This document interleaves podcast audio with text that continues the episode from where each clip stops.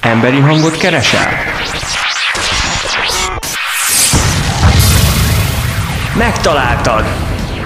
Ez a 360 Online Podcast Channel, az ifjú hangkeltők csatornája. Podcastok minden témában, fiataloktól fiataloknak. Hallgass bele! Itt vagyunk a Szegedi 2022-es Szín és most a Somogyi Könyvtár sátrában állunk, eh, ahol is szeretnénk egy pár kérdést feltenni azzal kapcsolatban, hogy mit is csinál a könyvtár, és hogy például mit csinál ezen a fesztiválon, milyen célból jött ki. Üdvözöllek! Nagyon-nagyon régóta jár már a Somogyi Könyvtár ide a Szín Fesztiválra, meghívásos, illetve pályá, most már pályázati úton jövünk ide ki a civil faluba.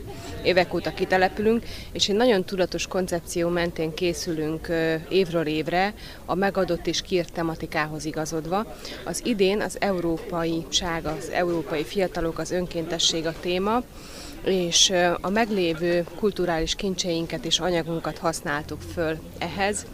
Európa gasztronómiájával, az európai nagyon híres könyvtárakkal készültünk, és kulturális kincsekkel ide a színfesztiválra.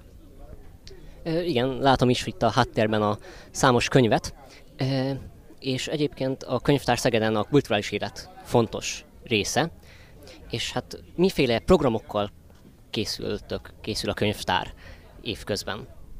Jelenleg, ugye most a nyarat nem sokára zárjuk, ugye a Színfesztivál is erről szól, hogy az a nyár utolsó fesztiválja. Amíg mi itt vagyunk kint, és erősítjük a civil falut és a szint, addig a kollégák számos kiállítással, botanikai kiállítással, illetve öm, Kossuth 220 kiállítással készülnek, amik bent a központi könyvtárban a Domtéren meglátogathatóak. Ha jól tudom, a héten volt digitális busz, amit vendégül láttunk, ott a 3D nyomtatástól kezdve a robotikán keresztül mindent ki lehetett próbálni. Azt gondolom, hogy ez vissza fog még térni illetve jelenleg nálunk a gyermekkönyvtárban most zajlik éppen a Birodalmi Lépegetők vakációs program, ami egy gamification alapú játék, és hál' Istennek azt tudom mondani, hogy fürtökben lógnak bent a gyerekek, úgyhogy nagyon sokan vannak, és nagyon élvezettel játszanak.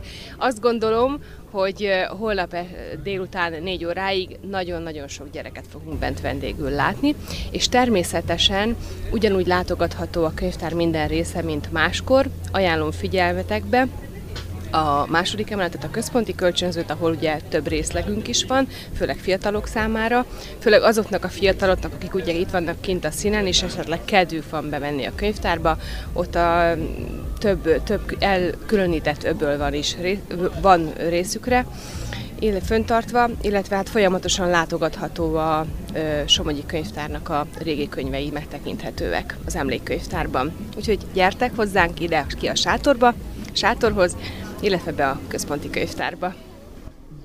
Hát köszönöm a leírást, szerintem mindenkinek felkeltette az érdeklődését a könyvtár, és remélem, hogy sokan örömmel fogják látogatni, hiszen már csak azért is érdemes, mivel, hogyha jól tudom, légkondicionált is, és hát a meleg után esetleg egy kicsit pihenni, és oda lehet menni, és hát mi a pihenés, mint egy jó könyv társaságában, egy légkondicionált, kényelmes fotelben azt elolvasni. Köszönöm! Ez a podcast véget ért. De vannak még érdekességek, hallgass meg a többit is. Ha mégis tovább mennél, vidám napot kíván a 360 online, az Ifjú Hangkeltők csatornája. Kövess minket, és nem maradsz le az újdonságokról.